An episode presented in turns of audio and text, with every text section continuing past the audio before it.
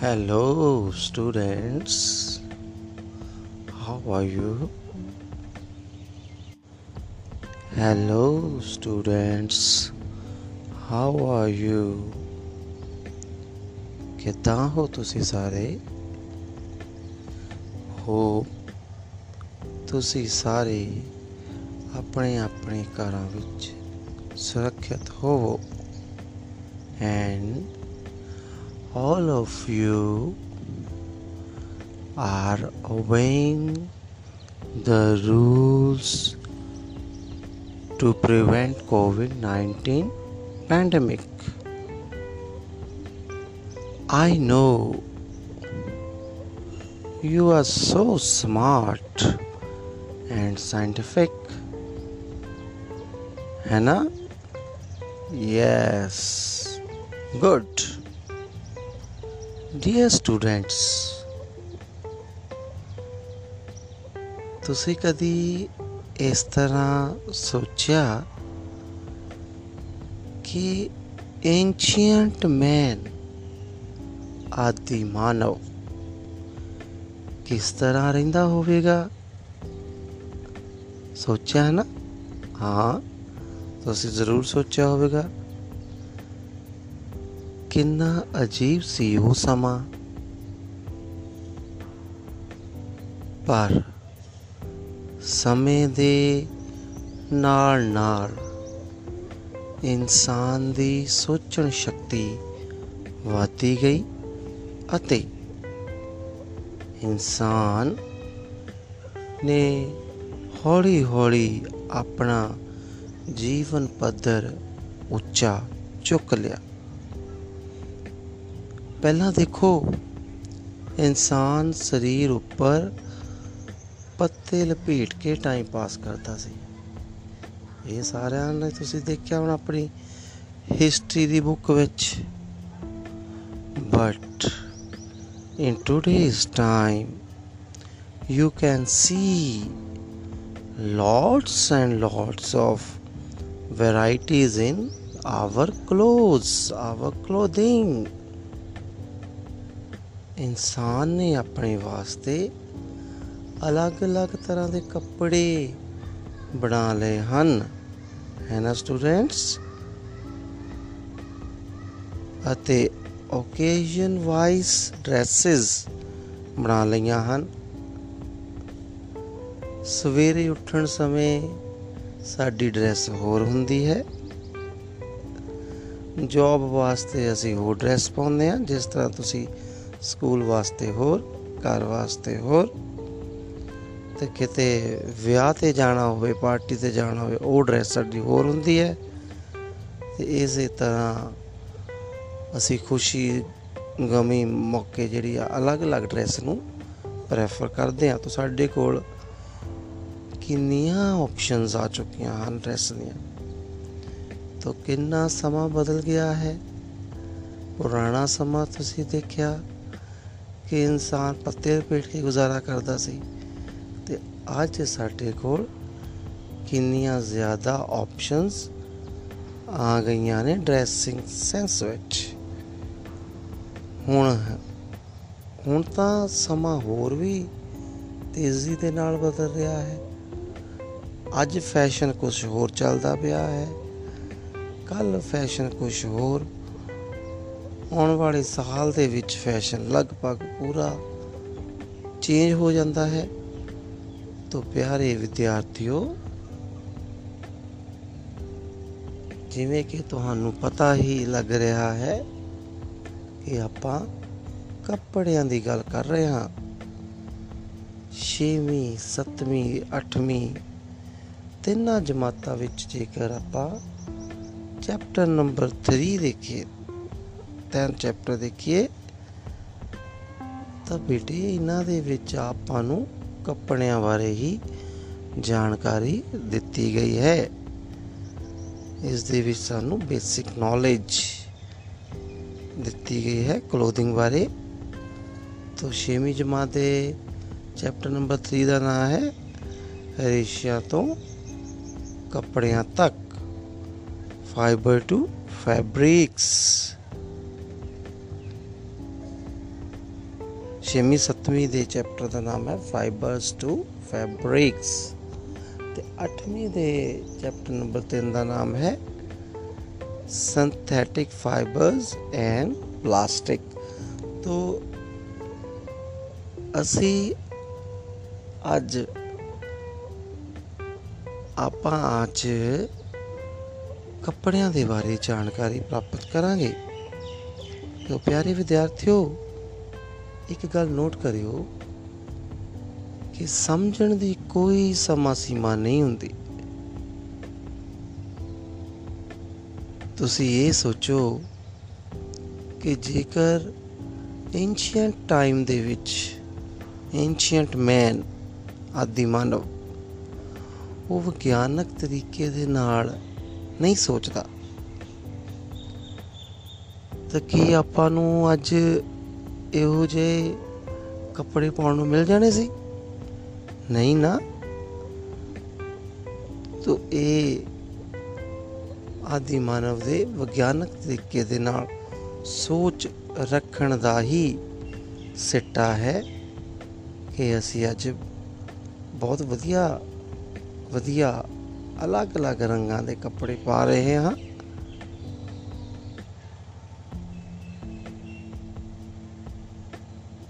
ਤੋ ਪਿਆਰੇ ਵਿਦਿਆਰਥੀਓ,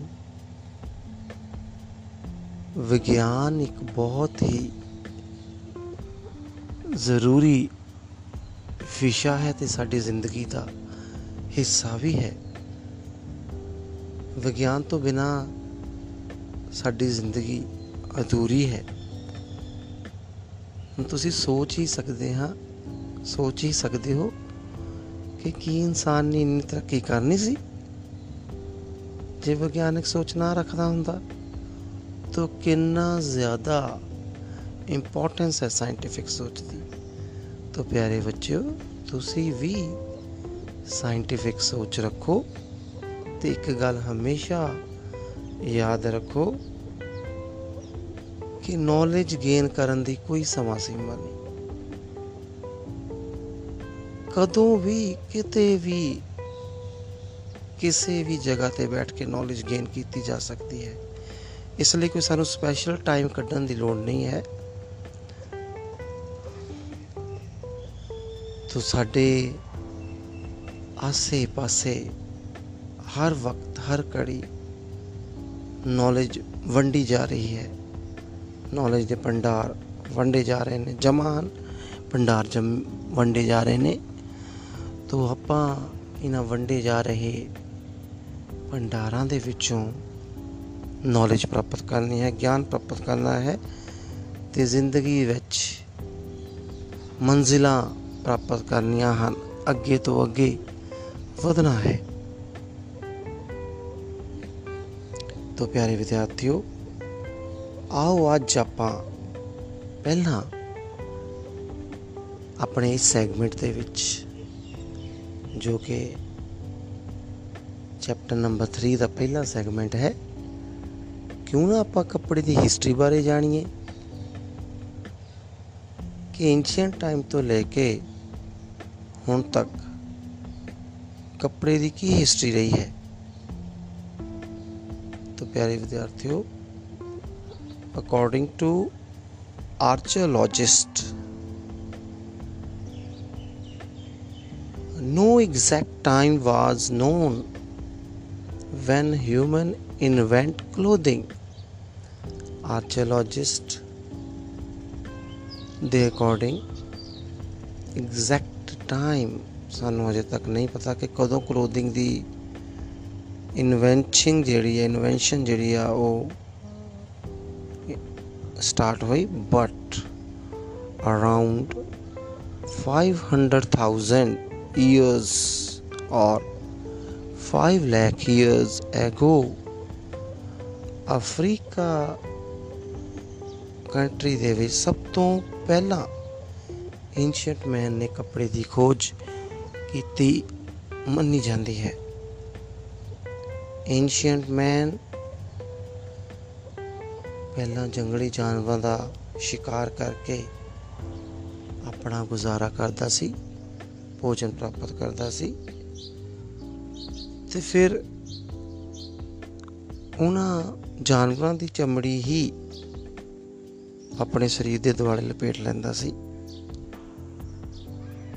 ਤਾਂ ਕਿ ਗਰਮੀ ਤੋਂ, ਸਰਦੀ ਤੋਂ, ਵਰਸ਼ਾ ਤੋਂ ਉਸ ਦਾ ਬਚਾਅ ਹੋ ਸਕੇ।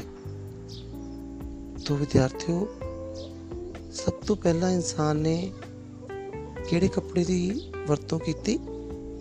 ਜਿਸ ਤਰ੍ਹਾਂ ਮੈਂ ਤੁਹਾਨੂੰ ਪਹਿਲਾਂ ਵੀ ਦੱਸਿਆ ਹੈ, ਪੱਤੇ ਦੀ, ਤੋਂ ਪਹਿਲਾਂ ਇਨਸਾਨ ਪੱਤਿਆਂ ਦੀ ਵਰਤੋਂ ਕਰਦਾ ਸੀ ਆਪਣੇ ਤਨ ਨੂੰ ਢੱਕਣ ਵਾਸਤੇ, ਤੇ ਹੌਲੀ ਹੌਲੀ ਜਦੋਂ ਇਨਸਾਨ ਨੇ ਆਪਣੇ ਸ਼ਿਕਾਰ ਕਰਨ ਵਾਸਤੇ ਔਜ਼ਾਰ ਬਣਾ ਲਏ, ਤਾਂ ਉਹ ਆਪਣੇ ਸਰੀਰ ਨੂੰ ਢੱਕਣ ਵਾਸਤੇ ਜਾਨਵਰਾਂ ਦੀ ਚਮੜੀ ਦੀ ਵੀ ਵਰਤੋਂ ਕਰਨ ਲੱਗ ਪਿਆ। ਮੰਨਿਆ ਇਹ ਜਾਂਦਾ ਹੈ ਕਿ ਕੱਪੜੇ ਦੀ ਖੋਜ ਇਨਸਾਨ ਨੇ ਬੇਸਿਕਲੀ ਠੰਡ ਤੋਂ ਬਚਣ ਵਾਸਤੇ ਕੀਤੀ, ਕਿਉਂਕਿ ਗਰਮੀ ਵੀ ਇਨਸਾਨ ਦਾ ਤਨ ਜੋ ਹੈ ਸਹਾ ਸਕਦਾ ਸੀ, ਵਰਸ਼ਾ ਵੀ ਸਹਾਰ ਸਕਦਾ ਸੀ, ਪਰ ਠੰਡ ਸਹਾਰਨਾ ਬਹੁਤ ਮੁਸ਼ਕਿਲ ਸੀ ਇਨਸਾਨ ਵਾਸਤੇ, ਤੋਂ ਇਸ ਲਈ ਉਸਨੇ ਆਪਣੀ, ਆਪਣੇ ਆਪ ਨੂੰ ਠੰਡ ਤੋਂ ਬਚਾ ਕਰਨ ਵਾਸਤੇ ਇੱਕ ਤਾਂ ਅੱਗ ਦੀ ਖੋਜ ਕੀਤੀ ਤੇ ਦੂਸਰਾ ਉਸਨੇ ਖੋਜ ਕੀਤੀ ਕੱਪੜੇ ਦੀ, ਜੋ ਕਿ ਜਾਨਵਰਾਂ ਦੀ ਚਮੜੀ ਦੇ ਰੂਪ ਵਿੱਚ ਉਸਨੇ ਆਪਣੇ ਸਰੀਰ ਨੂੰ ਢੱਕਿਆ। ਫਿਰ ਇਨਸਾਨ ਨੇ, ਇਸ ਤੋਂ ਬਾਅਦ ਇਨਸਾਨ ਨੇ ਕੀ ਕੀਤਾ ਕਿ ਜਿਹੜੀ ਸਰੀਰ ਉੱਪਰ ਚਮੜੀ ਲਪੇਟੀ ਸੀ ਉਸ ਦੇ ਵਿੱਚ ਸੁਰਾਖ ਹੋਲਸ ਕਰਨੇ ਸ਼ੁਰੂ ਕਰਤੇ। ਤੋਂ ਪਹਿਲਾਂ ਉਹਨੇ ਇੱਕ ਹੋਲ ਕੀਤਾ, ਫਿਰ ਉਸਨੇ ਜ਼ਿਆਦਾ ਹੋਲ ਕੀਤੇ। ਤਾਂ ਚਮੜੀ ਦੇ ਦੋਨੇ ਪਾਸੇ ਹੋਲ ਕਰ ਲਏ ਫਿਰ ਉਹਨਾਂ ਹੋਲ ਨੂੰ ਟਾਈ ਵੀ ਕੀਤਾ, ਬੰਨਿਆ ਕਿਸੇ ਰੱਸੀ ਨੂਮਾ ਚੀਜ਼ ਦੇ ਨਾਲ ਉਸ ਸਮੇਂ ਜੋ ਵੀ ਮੌਜੂਦ ਸੀ।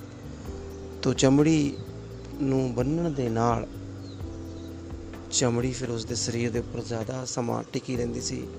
ਵਾਰ-ਵਾਰ ਨੀਚੇ ਨਹੀਂ ਸੀ ਗਿਰਦੀ। ਤੋਂ ਇਸ ਤਰ੍ਹਾਂ ਹੌਲੀ-ਹੌਲੀ ਇਨਸਾਨ ਨੇ ਆਪਣੇ ਪੈਰਾਂ ਨੂੰ, ਆਪਣੇ ਪੂਰੇ ਸਰੀਰ ਨੂੰ ਠੰਡ ਤੋਂ ਬਚਾਉਣ ਵਾਸਤੇ ਚਮੜੀ ਦੇ ਨਾਲ ਢਕਣਾ ਸ਼ੁਰੂ ਕਰ ਦਿੱਤਾ। One of the oldest place where discovery of clothes take place was ਕਟਾਲ ਹਿਊਕ ਕਟਾਲ ਹਿਊਕ ਜਿਹੜੀ ਆ, ਇਹ ਸਭ ਤੋਂ ਪਹਿਲਾਂ ਪਲੇਸ ਮੰਨੀ ਗਈ ਹੈ ਕਿ ਜਿੱਥੇ ਕੱਪੜੇ ਦੀ ਖੋਜ ਬਾਰੇ ਪਤਾ ਲੱਗਾ, ਇਸ ਤੋਂ ਬਾਅਦ ਇਨਸਾਨ ਨੇ ਖੇਤੀ ਕਰਕੇ ਵੀ ਫਾਈਬਰ ਉਗਾਉਣਾ ਸ਼ੁਰੂ ਕਰ ਦਿੱਤਾ। ਮੀਨਸ ਰੇਸ਼ੇ ਉਗਾਉਣੇ ਸ਼ੁਰੂ ਕਰ ਦਿੱਤੇ। ਜਿਸ ਦੇ ਵਿੱਚ ਸਭ ਤੋਂ ਪਹਿਲੀ ਖੇਤੀ ਜੋ ਕੀਤੀ ਗਈ, ਜਿਸ ਪੌਦੇ ਦੀ ਕੀਤੀ ਗਈ, ਉਸ ਦਾ ਨਾਮ ਹੈ ਫਲੈਕਸ। ਤਾਂ ਫਲੈਕਸ ਨਾਂ ਦਾ ਪੌਦਾ ਜਿਹੜਾ ਹੈ, ਉਹ ਸਭ ਤੋਂ ਪਹਿਲਾਂ ਫਾਈਬਰ ਦੇ ਰੂਪ ਵਿੱਚ ਰੇਸ਼ੇ ਪ੍ਰਾਪਤ ਕਰਨ ਵਾਸਤੇ ਉਗਾਇਆ ਗਿਆ। ਤਾਂ ਉਸ ਤੋਂ ਬਾਅਦ after that clothes were made from linen linen ਨਾਂ ਦੇ ਪਲਾਂਟ ਤੋਂ ਜਿਹੜੇ ਆ ਪੌਦੇ ਬਣਾਏ ਗਏ। ਤਾਂ ਲਿਨਨ ਦੇ ਕੱਪੜੇ ਤਾਂ ਅਸੀਂ ਅੱਜ ਵੀ ਪਹਿਨਦੇ ਆ ਤੋਂ ਸੰਸਾਰ ਦੇ ਹੋਰ ਹਿੱਸਿਆਂ ਦੇ ਵਿੱਚ ਵੀ ਨਾਲ ਦੀ ਨਾਲ ਹੀ ਕਲੋਥਿੰਗ ਦੀ ਡਿਸਕਵਰੀਜ਼ ਚੱਲ ਰਹੀਆਂ ਸੀ। ਜਿਨ੍ਹਾਂ ਦੇ ਵਿੱਚ ਇਜੀਪਸ਼ੀਅਨਸ ਨੂੰ ਇਜੀਪਸ਼ੀਅਨਸ ਵਰ ਦਾ ਮਾਸਟਰਸ ਇਨ ਫੈਬਰਿਕਸ ਤੋਂ ਇਹਨਾਂ ਨੂੰ ਮਾਸਟਰ ਮੰਨਿਆ ਗਿਆ ਹੈ ਇਜੀਪਸ਼ੀਅਨ ਨੂੰ। Egyptian fabric out clothes from different varieties of plants ਤੋਂ ਇਜੀਪਸ਼ੀਅਨ ਜਿਹੜੇ ਅਲੱਗ-ਅਲੱਗ ਪਲਾਂਟਸ ਤੋਂ ਕਲੋਥਸ ਬਣਾਉਣ ਦੇ ਵਿੱਚ ਮਾਸਟਰ ਸੀ। ਇਸ ਤਰ੍ਹਾਂ ਉਹ ਰੀਡ ਰੀਡ ਨਾਂ ਦਾ ਜਿਹੜਾ ਪਲਾਂਟ ਆ, ਉਸ ਤੋਂ ਕਲੋਥਸ ਬਣਾਉਣ ਵਿੱਚ ਉਹਨੇ ਮਾਸਟਰ ਸ਼ਿਪ ਲੈ ਲਈ। ਇਹ ਲਗਭਗ ਸਮਾਂ 13ਵੀਂ ਸਦੀ ਦਾ ਸਮਾਂ ਹੈ ਕਿ ਜਦੋਂ ਇਜੀਪਸ਼ੀਅਨਸ ਨੇ ਜਿਹੜੇ ਆ ਕੱਪੜੇ ਬਣਾਉਣੇ ਸ਼ੁਰੂ ਕੀਤੇ ਪਾਮ ਟਰੀਜ਼ ਤੋਂ ਪੈਪਰਸ ਟਰੀਜ਼ ਤੋਂ ਲੇਨਨ ਤੋਂ ਤੋਂ ਇਹੋ ਜਿਹੇ ਜਿਹੜੇ ਪਲਾਂਟਸ ਆ, ਦਰਖਤ ਆ, ਇਹਨਾਂ ਤੋਂ ਇਜੀਪਸ਼ੀਅਨ ਨੇ ਬਣਾਉਣੇ ਸ਼ੁਰੂ ਕੀਤੇ ਕੱਪੜੇ। ਤੇ ਸੰਸਾਰ ਦੇ ਅਗਰ ਦੂਜੇ ਪਾਸੇ ਆਪਾਂ ਨਜ਼ਰ ਮਾਰੀਏ, ਤਾਂ ਸਾਨੂੰ ਪਤਾ ਚੱਲਦਾ ਹੈ ਹਿਸਟਰੀ ਤੋਂ ਕਿ ਚਾਈਨਾ ਦੇ ਵਿੱਚ ਸਿਲਕ ਰੇਸ਼ਮ ਦੇ ਕੱਪੜੇ ਦੀ ਖੋਜ ਹੋਈ। ਤਾਂ ਵਿਦਿਆਰਥੀਓ, ਰੇਸ਼ਮ ਦਾ ਨਾਮ ਸੁਣਦੇ ਹੀ ਕਿੰਨਾ ਨਰਮ ਨਰਮ ਫੀਲ ਹੋ ਰਿਹਾ ਨਾ, ਰੇਸ਼ਮ ਦਾ ਕੱਪੜਾ ਕਿੰਨਾ ਨਰਮ, ਕਿੰਨਾ ਮੁਲਾਇਮ ਹੁੰਦਾ ਹੈ।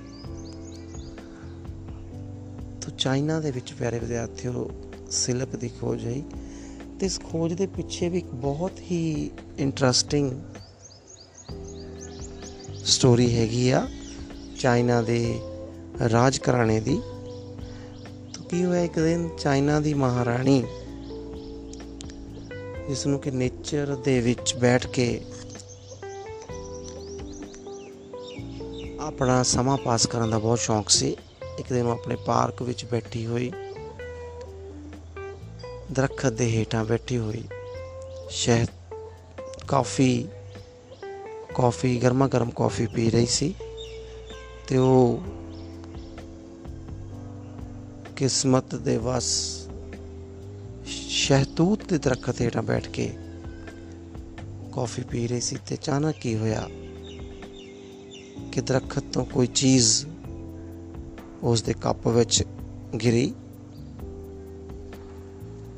ਤੂੰ ਕੀ ਦੇਖਦੀ ਹੈ ਕਿ ਕਾਫੀ ਗਰਮ ਹੋਣ ਕਰਕੇ ਉਹ ਕੱਪ ਜੋ ਗਿਰੀ ਚੀਜ਼ ਹੈ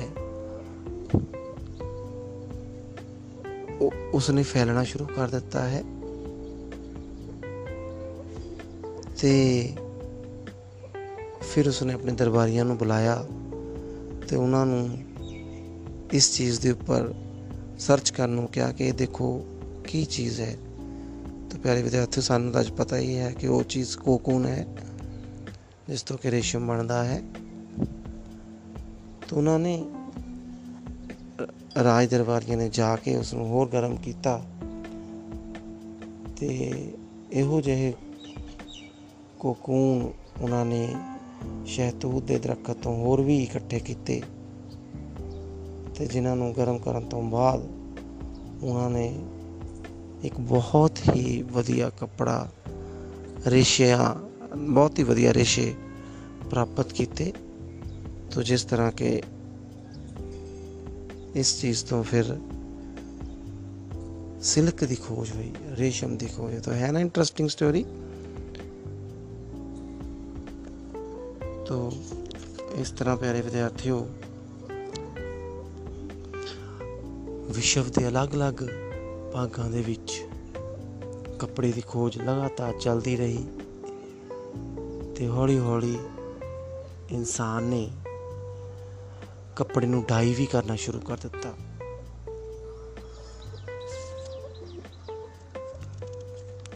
ਜਿਸ ਦੇ ਵਿੱਚ ਅਲੱਗ-ਅਲੱਗ ਰੰਗਾਂ ਦੇ ਵਿੱਚ ਕੱਪੜੇ ਡਾਈ ਹੋਣੇ ਸ਼ੁਰੂ ਹੋ ਗਏ। ਅਲੱਗ-ਅਲੱਗ ਰੰਗ ਹੋ ਗਏ ਤੋਂ ਲਗਭਗ 20ਵੀਂ ਸਦੀ ਦੇ ਵਿੱਚ ਅਸੀਂ ਇੰਨਾ ਕੁ ਕੱਪੜੇ ਦੀ ਇੰਡਸਟਰੀ ਵਿਕਸਿਤ ਹੋ ਗਈ ਹੈ। ਤਾਂ ਪਿਆ- ਪਿਆਰੇ ਵਿਦਿਆਰਥੀਓ, ਇਹ ਵੀ ਗੱਲ ਇੱਥੇ ਜਾਣਨ ਦੀ ਜ਼ਰੂਰੀ ਹੈ ਕਿ ਦੁਨੀਆ ਦੇ ਵਿੱਚ ਸਭ ਤੋਂ ਪਹਿਲੀ ਜੋ ਮਸ਼ੀਨ ਵਰਤੀ ਗਈ ਹੈ, ਉਹ ਕੱਪੜਾ ਉਦਯੋਗ ਵਿੱਚ ਹੀ ਵਰਤੀ ਗਈ ਹੈ। ਤਾਂ ਫਿਰ ਜਦੋਂ ਮਸ਼ੀਨ ਆ ਗਈ, ਮਸ਼ੀਨ ਦੇ ਨਾਲ ਬੁਣਾਈ ਸ਼ੁਰੂ ਕਰ ਦਿੱਤੀ ਗਈ ਤੇ ਫਿਰ ਜਿਹੜੇ ਕੱਪੜੇ ਇੰਡਸਟਰੀ ਵਿੱਚ ਬੂਸਟ ਆ ਗਿਆ। ਤੋ ਅੱਜ ਜੋ ਅਸੀਂ ਅਲੱਗ-ਅਲੱਗ ਪ੍ਰਕਾਰ ਦੀਆਂ ਟੀ-ਸ਼ਰਟਾਂ ਪੈਂਟਾਂ ਟਰਾਊਜ਼ਰਸ ਹੋਰ ਜੋ ਕੱਪੜੇ ਲੇਡੀਜ਼ ਐਂਡ ਜੈਂਟਸ ਦੇ ਕੱਪੜੇ ਅਲੱਗ-ਅਲੱਗ ਪਹਿਨਦੇ ਆ, ਤੋ ਇਸੇ ਬੂਸਟ ਦਾ ਨਤੀਜਾ ਹੈ ਕਿ ਜਦੋਂ ਮਸ਼ੀਨੀ ਯੁੱਗ ਆਇਆ ਕੱਪੜੇ ਦੇ ਵਿੱਚ, ਤਾਂ ਕੱਪੜੇ ਦੀ ਇੰਡਸਟਰੀ ਦੇ ਵਿੱਚ ਇੱਕ ਬਹੁਤ ਹੀ ਜ਼ਬਰਦਸਤ ਤਬਦੀਲੀ ਆਈ ਤੇ ਜੋ ਅੱਜ ਸਾਨੂੰ ਇੱਕ ਵਧੀਆ ਵਧੀਆ ਵੈਰਾਈਟੀ ਦੇ ਕੱਪੜੇ ਮਿਲ ਰਹੇ ਹਨ, ਉਹ ਇਸੇ ਹੀ ਤਬਦੀਲੀ ਦਾ ਨਤੀਜਾ ਹੈ। ਤੋ ਪਿਆਰੇ ਵਿਦਿਆਰਥੀਓ, ਅੱਜ ਅਸੀਂ ਆਪਣੇ ਸੈਗਮੈਂਟ ਦੇ ਵਿੱਚ ਕੀ ਸਿੱਖਿਆ? ਅਸੀਂ ਕੱਪੜੇ ਬਾਰੇ ਜਾਣਕਾਰੀ ਪ੍ਰਾਪਤ ਕੀਤੀ।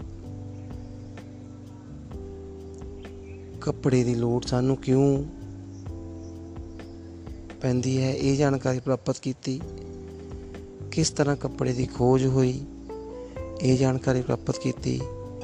ਦੁਨੀਆ ਦੇ ਅਲੱਗ-ਅਲੱਗ ਹਿੱਸਿਆਂ ਦੇ ਵਿੱਚ ਕਿਸ ਤਰ੍ਹਾਂ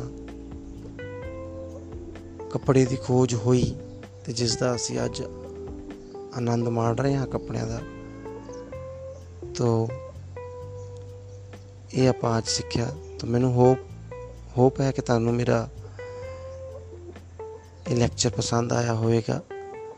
ਤੋ ਆਪਾਂ ਅਗਲੇ ਲੈਕਚਰ ਵਿੱਚ ਮਿਲਾਂਗੇ, ਜਿਸ ਦੇ ਵਿੱਚ ਆਪਾਂ ਕੱਪੜੇ ਬਾਰੇ ਹੋਰ ਜਾਣਕਾਰੀ ਪ੍ਰਾਪਤ ਕਰਾਂਗੇ। ਧੰਨਵਾਦ।